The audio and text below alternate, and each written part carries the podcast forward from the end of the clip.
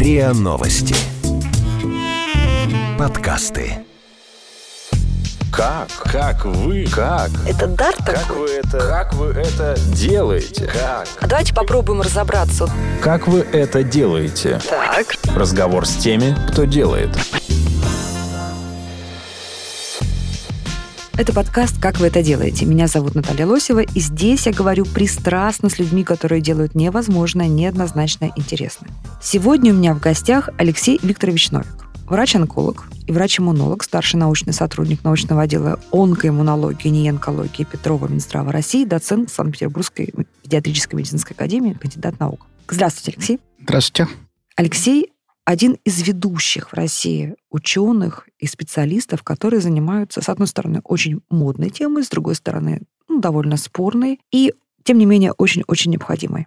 Он ищет новые методы лечения онкологических заболеваний. Вы знаете, вот, Алексей, открою вам такую тайну. Когда нужно хайпануть, как сейчас говорят, журналисты многих изданий находят информационные поводы или переводят какие-то заметки, связанные с разными гипотезами об излечении рака. Да? То есть заголовок «Ученые нашли новый метод излечения рака». Это такой появляется раз в месяц, обязательно в том или ином контексте, и собирает многомиллионную аудиторию. Вам понятно вообще, почему это происходит? Да, конечно. Потому что мы вроде бы живем в 21 веке, да? Мы уже там на Марс собираемся идти, а продолжаем умирать от рака. А вот Forbes только что, в конце января, написал, что израильские ученые нашли какой-то новый метод лечения рака. Они сказали о том, что он будет очень дешевый, несопоставимо дешевый со всеми сегодняшними методами, наименее травматичный, то есть он не будет вызывать никаких неприятностей и последствий, как химиотерапия или лучевая терапия, и универсальный. Вы что, не слышали об этом? Нет, к сожалению, про этот метод конкретно не слышал. А почему вообще буквально каждый месяц появляется какая-то новая гипотеза? Это правда во все стороны вы сейчас, ученые, онкологи, роете и находите все новые и новые гипотезы? Или это такое немножко лукавство, немножко читерство и спекуляция на теме? Скажем так, основных направлений гипотез не меняются, основные направления, они не меняются уже, наверное, под 100 лет, да, то есть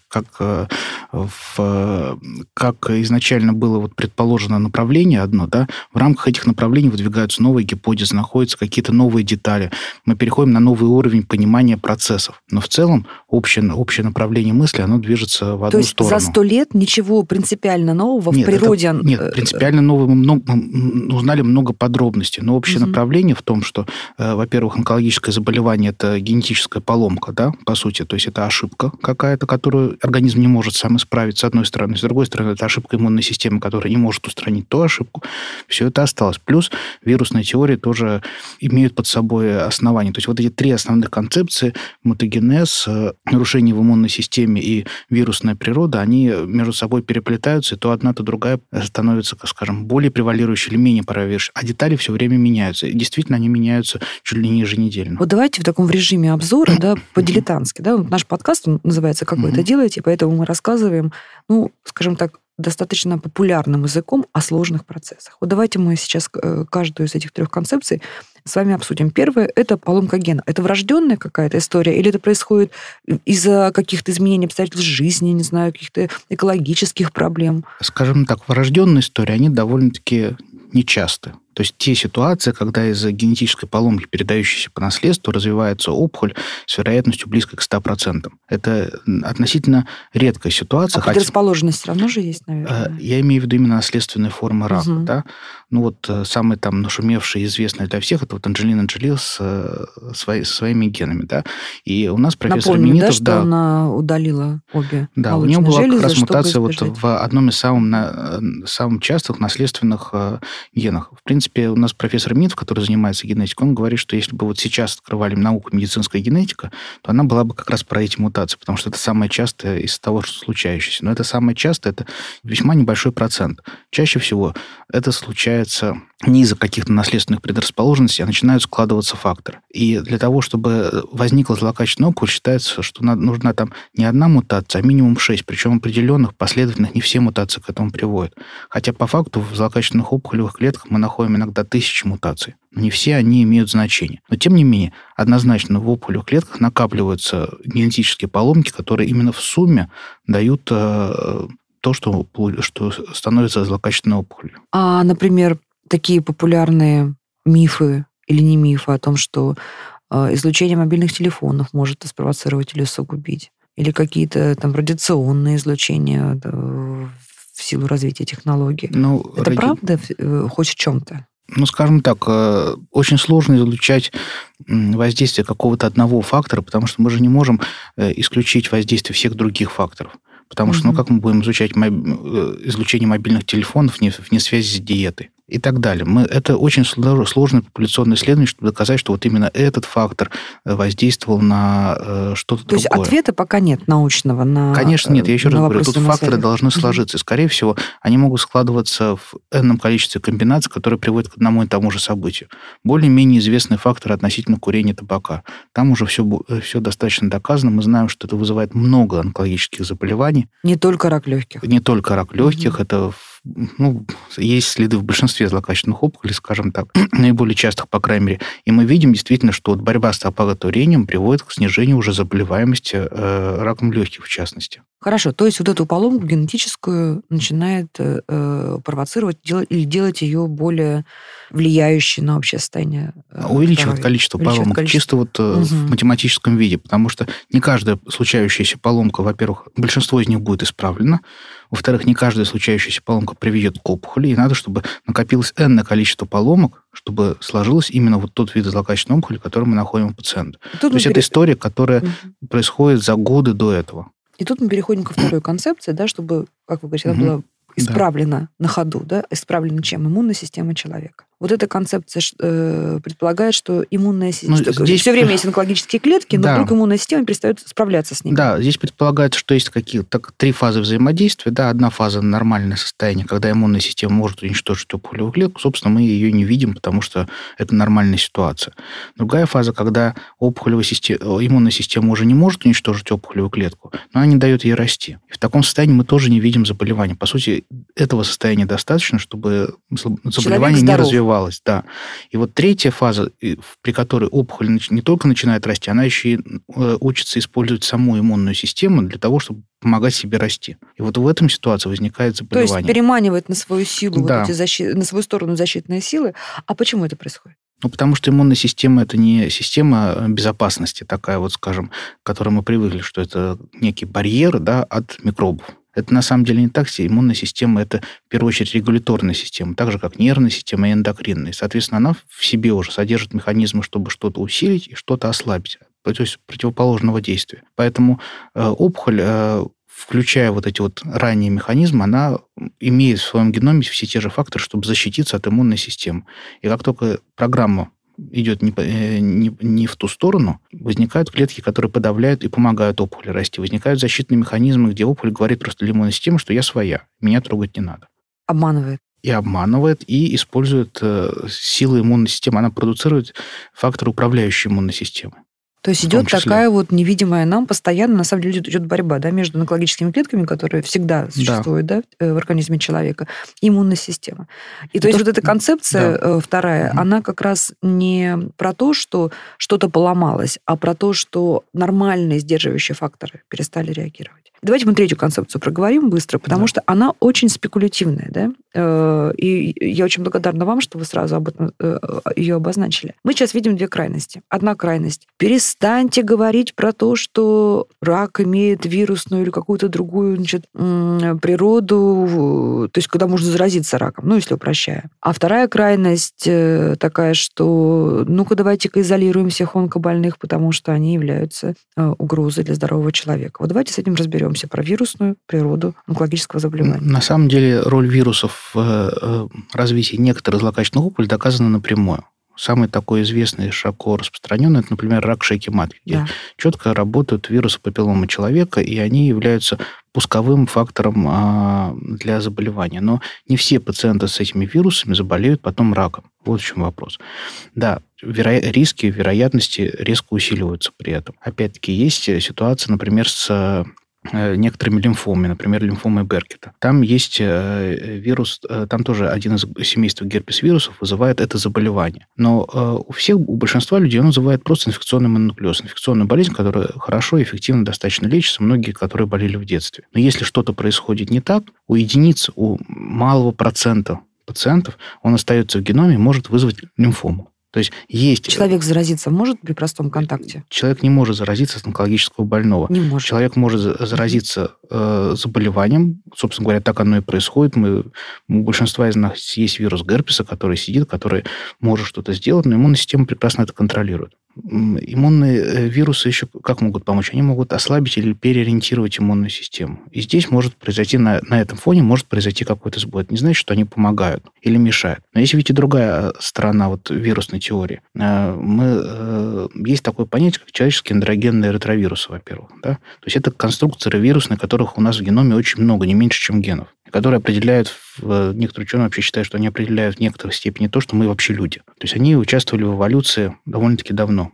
Вот этот вопрос. То есть все мы носители неких вирусов, которые являются жизнеобеспечивающими для нас. То есть вот этот механизм, он, скорее всего, давно используется как передача материала. И на самом деле, если вирус вызывает смертельное заболевание, для вируса это плохо, потому что вирус не может существовать вне организма хозяина. То есть успешный вирус – это тот вирус, который встроился и живет. Все остальные вирусы, как бы, это вот ошибки какие-то, да. Этого с одной стороны. С другой стороны, я хотел сказать, что есть ведь наблюдения такие, что вот мы, когда вакцинируемся, например, от кори, от той же, да, от бактериальных некоторых инфекций, мы снижаем риск заболеть раком. Странно, но вот это доказано. Вот это да. Да. По крайней мере, относительно кори, потому что есть какая-то антигенная мимикрия, потому что при злокачественных опухолях похожие антигены могут появляться на поверхности клетки, и, естественно, если человек вакцинирован, иммунная система гораздо легче уже подготовлена и уничтожить эти клетки. Так, ну вот мы немножко разобрались с базовыми знаниями на популярном уровне.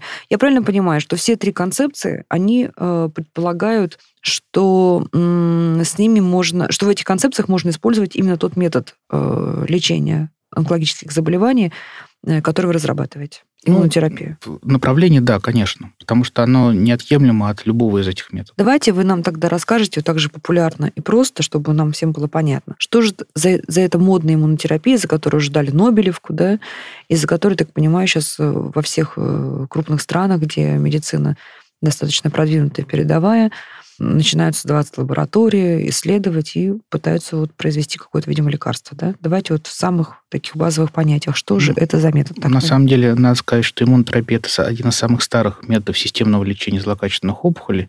Если так совсем в глубину копнуться, то первый известный факт вот излечения злокачественной опухоли, видимо, биотерапевтическим методом, это практически 13 век, когда был монах такой, святой Лоренс, по-моему, который в Италии заболел злокачественной опухолью, саркомой, ему собирались ампутировать ногу, но вот у него была высокая лихорадка, видимо, воспалительная какая-то реакция, и когда пришли ему ампутировать ногу, опухоли уже не было. Это считается одним из первых случаев, его причислили к лику святых, по сути, да, это первый описанный такой случай излечения от опухоли. Любое чудо имеет материальное объяснение, да, то есть в этой ситуации что произошло? Надо сказать, и в этой ситуации, скорее всего, был воспалительный процесс, и этим пользовались, на самом деле, уже в середине 19 века.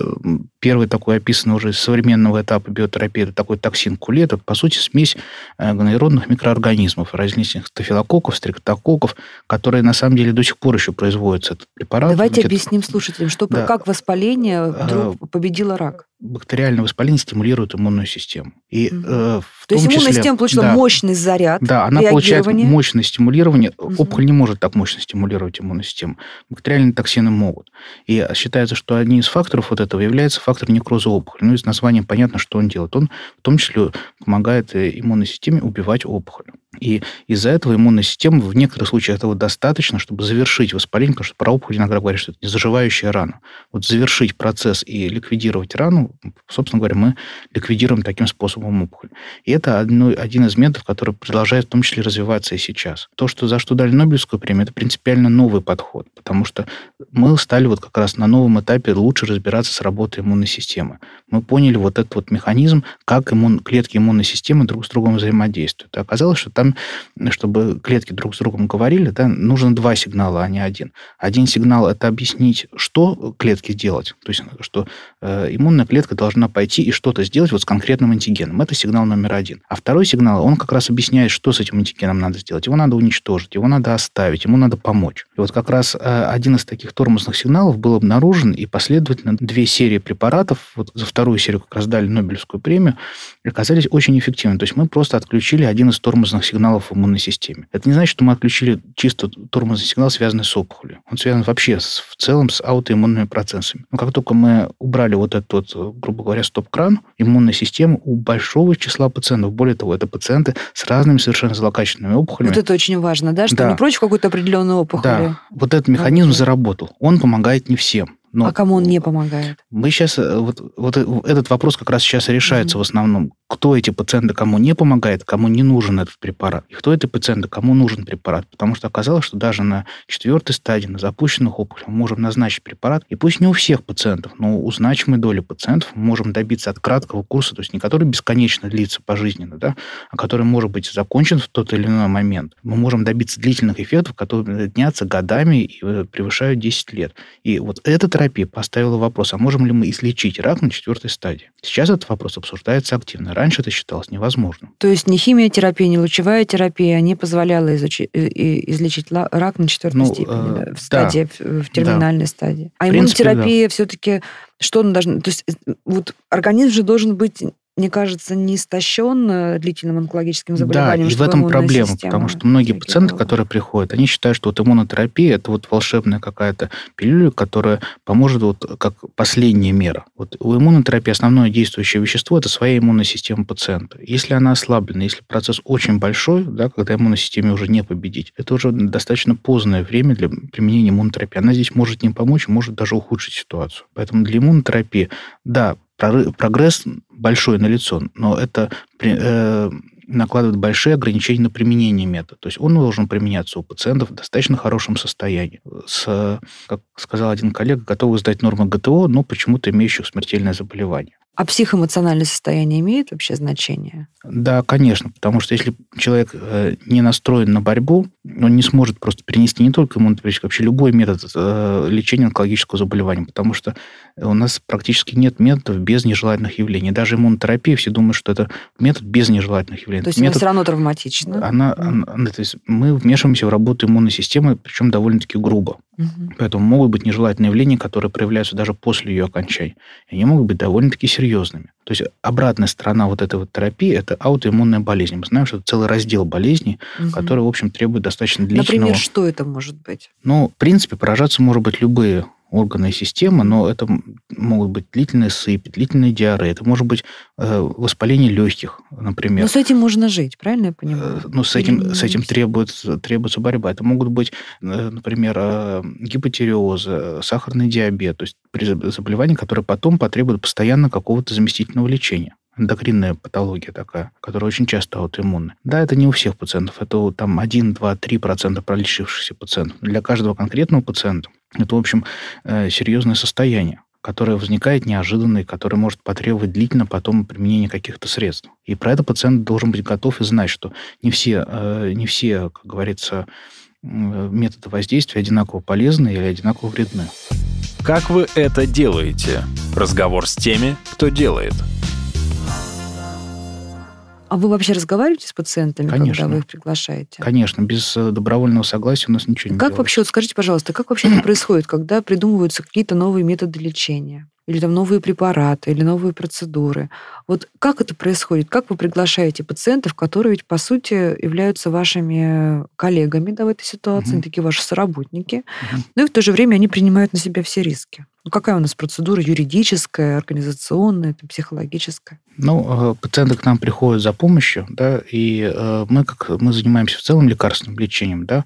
Если мы видим, что пациенту может быть применен тот или иной метод, мы пациенту рассказываем, что вот у нас есть такой метод лечения и второй вариант альтернативных действий вот в данной конкретной ситуации. Что если мы пойдем по одному пути, у нас есть вероятность какая-то эффекта, потому что 100% методов практически нету. У нас есть вероятность какая-то осложнение. У нас есть возможность борьбы с осложнением, то есть что потребуется от пациента для того, чтобы все это спокойно пережить, да, и мы предоставляем пациенту информацию, чтобы он мог принять решение, вот он согласен на вот это или нет, потому что если он не согласен, то все дальнейшие вещи, они, в общем-то, бесполезны. Риск осложнений растет. Тут надо...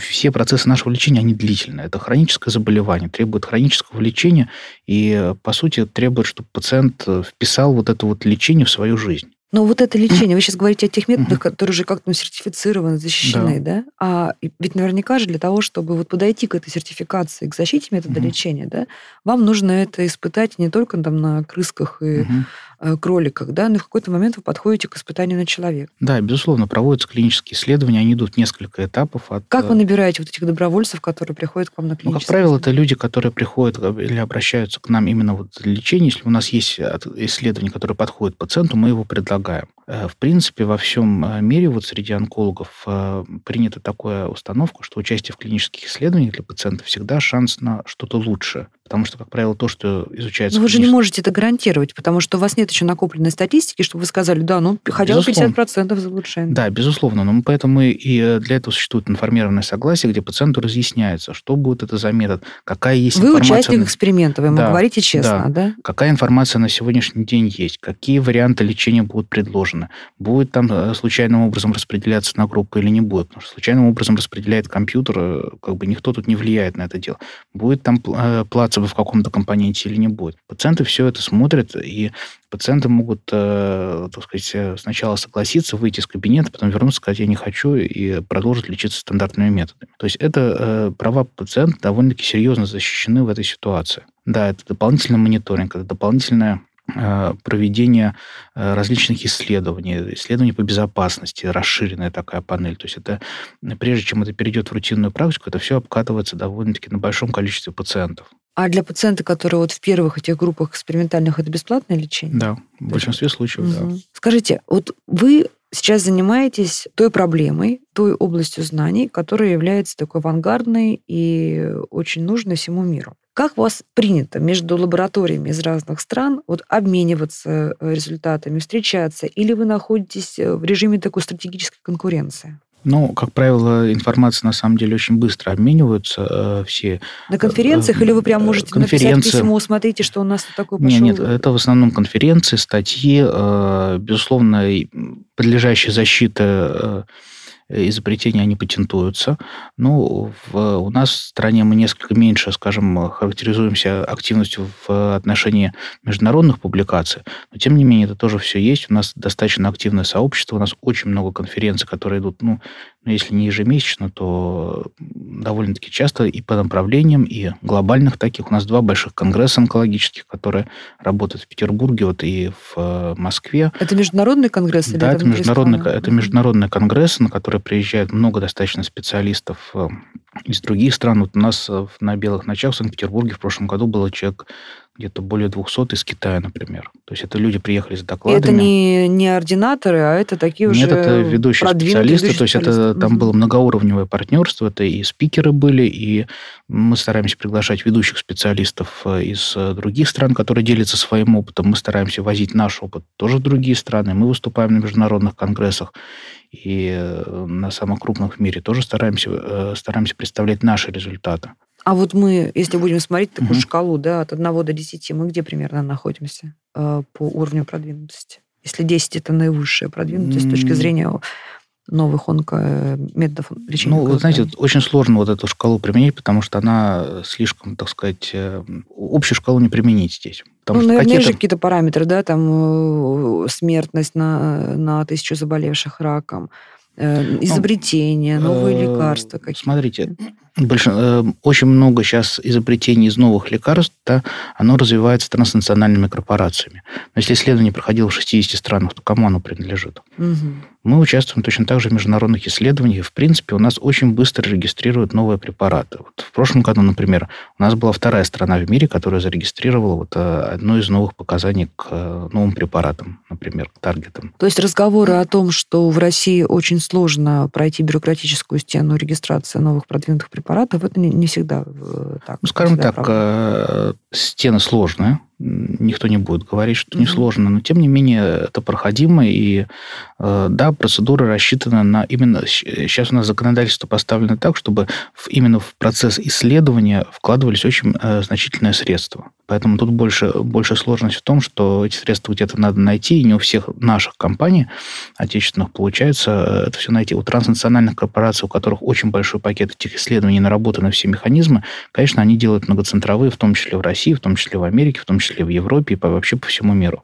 И тут получается гораздо более быстрый процесс. Ну и, соответственно, продвигается какое-то одно отдельно взятое направление. А у нас есть такие меценаты, которые целенаправленно финансируют те или иные исследования в области вот, поиска новых лекарств от рака? Есть. У нас есть и поддержка государственных фондов в том числе. Вот, не сказать, чтобы такая вот настолько большая, как нам бы хотелось, да, но, тем не менее, это все есть. И это помогает продвигать отдельные исследования. У нас есть отечественные компании, которые занимаются довольно-таки активно разработкой новых препаратов. И вот мы сейчас ждем выхода вот препараты из той же серии, что и препарат, за которого Нобелевскую премию дали, но уже сделаны в России, который не является просто аналогом, который является просто другим поколением этого препарата. Это ваша лаборатория?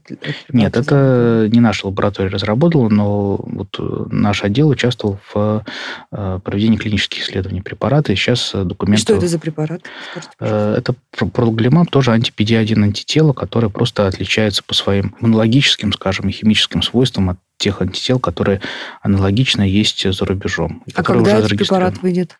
Ну, ориентировочно. Как Минздрав даст разрешение, сейчас документы там. Ну, то есть это перспектива 2019 года? 2019 года, да. То есть мы можем говорить, что в 2019 году в России появится препарат, который по своей концепции, по силе воздействия, если можно так сказать, сравним с тем, за который дали Нобелевскую премию. Да. И это будет один из самых продвинутых в мире препаратов. Да, но прямых сравнений, естественно, мы будем еще ждать длительное время, если они вообще будут, потому что пока их не сравнивают между собой. Что вы ожидаете от выхода этого препарата такого? В первую очередь увеличение доступности. Ну, что это значит? Очень доступно. Ну, это значит, какое что финансовое количество... Финансовый препарат. Все новое, что изобретается, к сожалению, очень дорого по цене. Это дорого не только для России, это дорого для всего мира. И новые технологии, они еще более увеличивают эту стоимость. И как только выходит новый препарат из той же, скажем так, из той же группы, да, цена, как правило, становится более близким к пациенту для всех препаратов. А из чего складывается эта цена? Почему препарат дорогой? Себестоимость проведения клинических исследований и прибыль компании, если так грубыми. А вот давайте попробуем по-простому сейчас рассказать. Мне кажется, просто это всех действительно волнует, потому что процент заболевших раком настолько высок, что в каждой семье или в близком круге обязательно есть такой, к сожалению, человек. Значит, итак, вот что такое препарат? Это некое химическое вещество, синтезированное из других химических. В настоящее время препарат это может быть либо химическое вещество, либо биологическая субстанция, идентичная какому-то белку, например, в организме. Вот это то, что мы называем моноклональными антителами. Да? То есть это вообще естественный белок иммунной системы, который может распознавать конкретную мишень. Где вы его берете? Это из крови делается? Нет, он синтезируется. Он синтезируется, причем довольно-таки сложным путем. Расскажите, вот только так, чтобы мы поняли. Ну, препарат проходит несколько стадий изучения. Да? Во-первых, выявляется мишень, на которую мы хотим воздействовать. Эта мишень должна быть значима для опухолевой клетки. Синтезируется ряд антител. То есть какой-то компонент клетки, который нужно клетки, вот как который иглу нам, да, в лице Кощея сломать надо ее. Да, какая-то, вот, грубо говоря, кнопка, которая важна для для опухолевой клетки. И если мы ее либо закроем, либо активируем, что-то произойдет. То же самое с иммунной клеткой. Какая-то вот кнопка на иммунной клетке, которая скажет ей куда-то бежать, да, или остановиться и что-то не делать. И сделай вот это вот поразительное. Или наоборот, отменит какой-нибудь из регулирующих сигналов. Собственно говоря, последние вот так и делают. Дальше синтезируется масса антител к белку, вот к этому белку. Из них выбирается уже то конкретное антитело, которое обладает заданными свойствами. Что такое антитело? Антитело – это вот как раз тот белок, который распознает клетку. Это один из вариантов. То есть нам нужно запустить вот этот белок, нам нужно каким-то образом, да, каким-то образом научить, ну, скажем, каким-то образом воздействовать на эту молекулу. Антитела – это хороший естественный способ воздействия. Просто они могут либо активировать белок, либо маркировать и блокировать белок. И это разные будут антитела. Поэтому вот отбираются антитела с нужным воздействием, при том, что полезными могут казаться оба антитела – и блокировать, блокирующий, активирующий. В частности, вот первый препарат, который был вот из такого из блокирующего, он получился как побочный продукт, наоборот, активирующего антитела, которые разрабатывали для ревматологии. А, вот даже как. Да, бывает. То есть для ревматологов хорошо активировать это антитело, для онкологов хорошо активировать мишень, для онкологов хорошо затормозить эту мишень. И получается противоположное воздействие. Для ревматологов нужно в одну сторону, для нас нужно в другую сторону, и то, и другое работает для достижения лечебной цели. Хорошо. Вот да. Вы случайно или намеренно вы обнаружили, да, что вам нужно, из чего должен состоять этот препарат, что он должен сделать. И теперь вам нужно произвести это в виде ампул, тысяч ампул или там сотен тысяч таблеток. Потом вот его, этот путь расскажите. Потом его, этот препарат полученный, его адаптируют для человека. То есть обычно это исходный препарат полученный, они могут получаться на мышах, на других животных. Его адаптируют, процесс гуманизации, так называется, для человека, и получают уже антитело либо частично, либо полностью человеческое. То есть то антитело, с которым может работать наша иммунная система. Как это происходит? Это специальные процессы, довольно-таки сложные для общей массы, да? Важно, что они есть. Но, тем не менее, это сложный генетический процесс, трансформация. Это происходит на человеке? Нет, это все происходит... До человека история. Мы еще не дошли. Это происходит в пробирках и в лабораториях. И потом вот этот препарат, который мы хотим запустить, он начинает тестироваться сначала на клеточных культурах, чтобы показать, что мы подавляем рост, да, потом на лабораторных животных, на мелких грызунах, на опухолях человеческих, привитых животному, на крупных животных, чтобы показать, что он безопасен. Если мы видим, что препарат безопасен, и он действительно обладает хорошей эффективностью, вот только на этом моменте регуляторные органы разрешают перейти к клиническим испытаниям. И дальше идут уже фазы клинических испытаний. В первой фазе доказывается, что препарат действительно безопасен, выбирается оптимальный режим, ну или, по крайней мере, режим, который может быть оптимальным, да. На второй фазе оценивается вот на самом деле он обладает тем заявленным эффектом или нет, то есть уже оценивается клиническая эффективность. И если эти две фазы прошли успешно, на третьей фазе уже определяется вообще, а нужен ли нам препарат с такой эффективностью, то есть он должен доказать, что он лучше, чем стандартный режим. И этим обеспечивается прогресс. То есть препараты в третьей фазе должны показать, что они лучше, чем то, что у нас уже есть. Угу. Они изобрели... Да, то есть в принципе целесообразно применять новый препарат только в двух условиях, да, если он либо лучше, чем существующий, то есть он дает дополнительно какие-то преимущества по продолжительности жизни пациентов или по качеству жизни пациентов. Только две у нас конечные точки, да. И вообще задача лечения онкологического заболевания, чтобы пациент жил долго и счастливо. Все остальное как бы с опухолью или без опухоли, это уже вопрос немножко другой. А второй вариант, он может быть так же эффективен, как и существующий на сегодняшний день, но при этом обладать преимуществами доступности, например, быть намного более дешевой. Тогда он тоже имеет право на жизнь. Я сейчас хочу про доступность поговорить. Итак, вот вы получили некую химическую формулу, да, этого препарата. И вам нужно прийти в фармакологическую компанию, чтобы она взяла там разные химические вещества и синтезировала этот препарат. В чем, вот из чего состоит стоимость? Я так поняла, что на будущую стоимость лекарства легли, во-первых, все затраты, которые вы там и другие лаборатории понесли на годы испытаний, да? Это заработная плата, ну, это лаборатория. Собственно говоря, чаще вот этот вот процесс, он довольно-таки быстро перекочевывает от академических каких-то центров, где что-то придумали уже. То есть там много денег вы не потратили еще на этом этапе? Во всем мире обычно это идет за средства грантов, где что-то изобретается, что-то потом довольно-таки быстро переходит для дальнейшей разработки уже в индустриальной компании, потому что тут уже надо вопрос налаживания производства. К моменту выхода в клиническую практику, да, должно быть известна вот эта вот пробирка, в общем, препарат уже должен иметь форму свою конечную лечебную. И его уже чтобы его можно было применять на людях уже в том виде, в котором он есть. И все это требует определенных вложений. То есть в стоимость препарата закладывается собственная себестоимость производства, плюс стоимость исследований, причем каждый следующий шаг, который продвигает препарат к регистрации, он стоит на порядке дороже, чем предыдущий шаг. За счет чего? За счет того, что увеличивается количество клинических исследований, что увеличивается количество пациентов в клинике. На культурах время... То есть этого пациента нужно взять, положить в больницу, оплатить ему койко-день, заплатить зарплату от нянечки до главного врача. Заплатить за все обследования, и количество пациентов имеет значение. Если на первых фазах включаются там десятки пациентов, но редко когда больше, на второй фазе это может быть уже сотня-две, может быть несколько сотен пациентов, на третьей фазе это уже 1000 пациентов. Соответственно, цены растут в геометрической прогрессии, потому что просто большее количество пациентов требует лечения.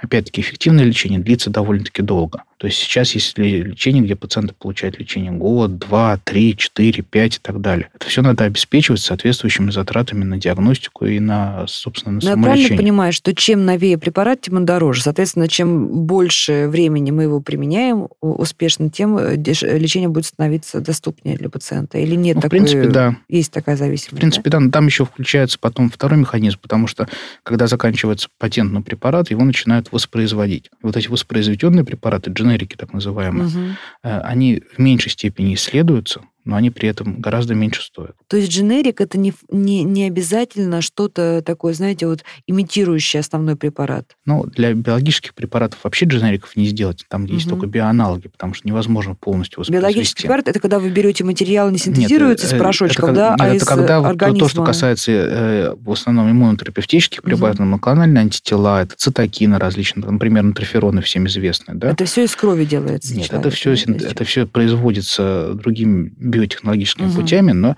вот у нас, например, в стране 20 видов интерферонов зарегистрировано. То, что мы вот грипферон в нос капаем, интерферон альфа там и так далее. Да, но они биологически одно и то же, интерферон альфа, а химически это все разные вещи, абсолютно разные, причем это не одна химическая формула. Ну, еще раз, давайте вот мы... Из чего эти препараты производятся? Там используется какой-то биологический материал человека или животного? Нет, там это синтезируется это в специальных, как правило, в микроорганизмах. Как вы это делаете? Разговор с теми, кто делает. Вот тот препарат, в разработке которого принимала ваша лаборатория, я так понимаю, что это такой вот, видимо, будет препарат, созданный многими, при участии многих разных докторов и ученых из нашей страны, правильно? Да. Можно сказать, что такой вот он транснациональный, какой-то, наш национальный, транслабораторный проект.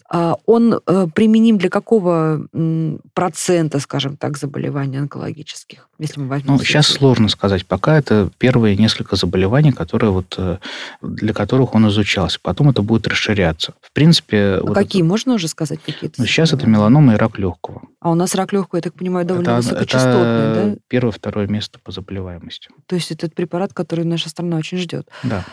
Я просто хотел сказать, наша лаборатория, отдел онкоиммунологии, он занимается еще в большей степени занимается другой веткой иммунотерапии, это клеточная терапия. То есть это терапия, которая восполняет некоторые функции иммунной системы. То есть мы берем не препарат, а клетки и занимаемся индивидуальными препаратами. Расскажите об этом, как вы это делаете, где вы их берете, куда вы их подсаживаете. Это уже берется у пациента. То есть мы в пробирке пытаемся научить иммунную систему распознавать опухолевые клетки. То есть если те препараты, которые дали Нобелевскую премию, они не могут никак обучить, они не могут снять тормозаз иммунных клеток, если уже есть клетки, которые распознают опухоль, то здесь наоборот. Никаких тормозов не снимается, но если клеток, распознающих опухоли, нет, то вот эта терапия, она позволяет эти клетки генерировать самому организму. То есть разработки вашей лаборатории позволят человеческому организму запустить механизм распознавание, и производство этих то есть это, грубо говоря, войск. Грубо говоря, этот вариант терапии – это школа для иммунной системы такая. Вот вариант, который самый новый и революционный – это именно снятие блокировки с иммунной системы. Есть еще вариант, который тоже, наверное, следующий будет революционной вещи – это когда мы заменяем просто клетки иммунной системы искусственно сделанными клетками, прямо взятыми у пациентов, в которых, скажем так, адаптированы, вставлены некоторые модификации.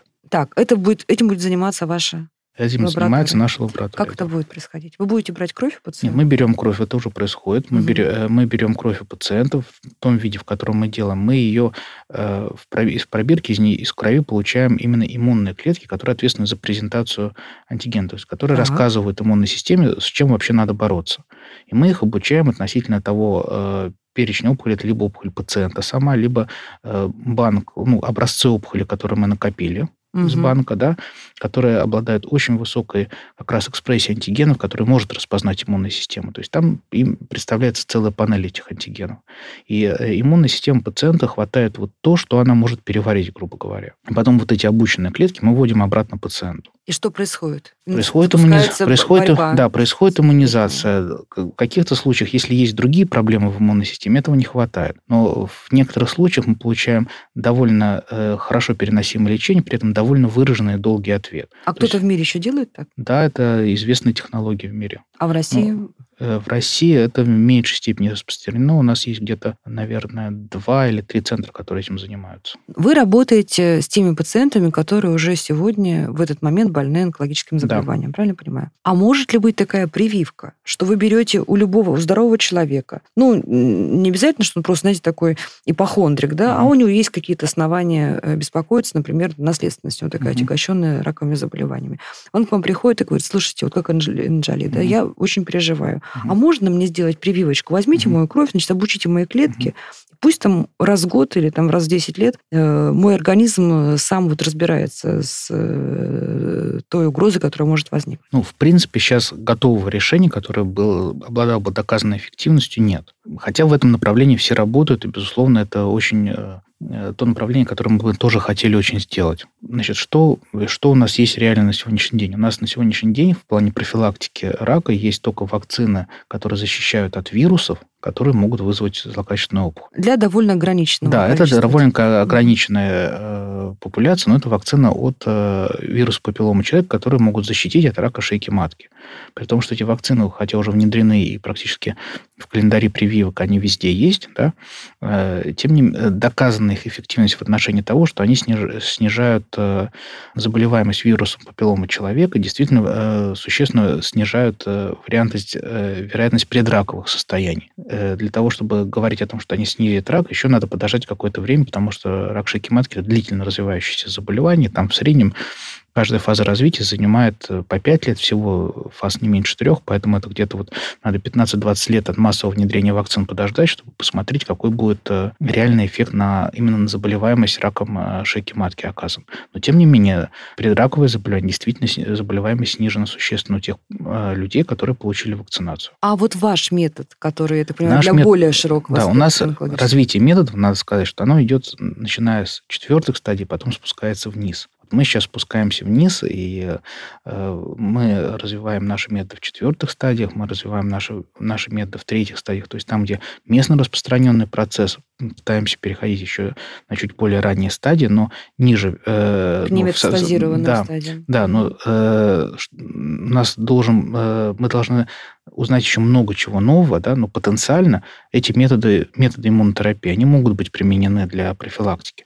Но для этого нам надо понять еще достаточно много вещей, чтобы сказать, что да, действительно, мы сделали у нас есть такая технология, это индивидуальное или не индивидуальное, или готовое решение в пробирке будет, да, которое мы можем ввести, действительно снизить риск заболевания у пациентов здоровых в настоящий момент. То есть в какой-то момент вы подаете к предраковым состояниям, и в конце концов мы не исключаем возможность, даже вероятно, применение этого метода как прививки от широкого спектра возможных онкологических заболеваний. Просто разница в том, что у каждого метода на каждом этапе разные допустимые риски. Если в 4-й стадии у нас допустима очень высокая токсичность, да, потому что мы боремся с смертельным заболеванием, да, и, в принципе, если мы можем управлять даже высокой токсичностью, это ничего страшного, то уже когда мы начинаем профилактику высокого риска рецидива рака, да, у нас уже более жесткие требования к безопасности. Там мы лечим людей, которые потенциально излечились. Поэтому здесь мы уже не можем допустить высоких токсических явлений. Если уже мы перейдем вообще к лечению здорового,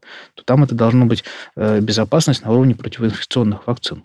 И все-таки вы на этом пути, и он достаточно уже обозримый. Друзья, Я рада, что мы довольно оптимистично заканчиваем разговор с Алексеем Викторовичем Новиком, известным российским онкологом, иммунологом, старшим научным сотрудником отдела онкоиммунологии, не онкологии Петрова, человеком, который представляет команду, находящуюся в авангарде поиска новых революционных методов лечения онкологических заболеваний, и не просто в поиске, но уже и в производстве этих революционных методов. И сегодня, как мы вот выяснили, лаборатория стоит уже на том пути, который может привести нас довольно скоро к моменту, когда можно будет просто сделать прививку и не заболеть, с высокой степенью вероятности, не заболеть раком. В гостях у подкаста «Как вы это делаете» был Алексей Новик. Подписывайтесь на подкаст «Как вы это делаете», где я, журналист Наталья Лосева, пристрастно говорю с людьми, которые делают невозможное, неоднозначное и интересное. Спасибо. Спасибо. До свидания. Вы слушали эпизод подкаста «Как вы это делаете». Автор и ведущая подкаста Наталья Лосева. Подписывайтесь на подкаст на сайте ria.ru, в приложениях подкаст с Web Store и Google Play.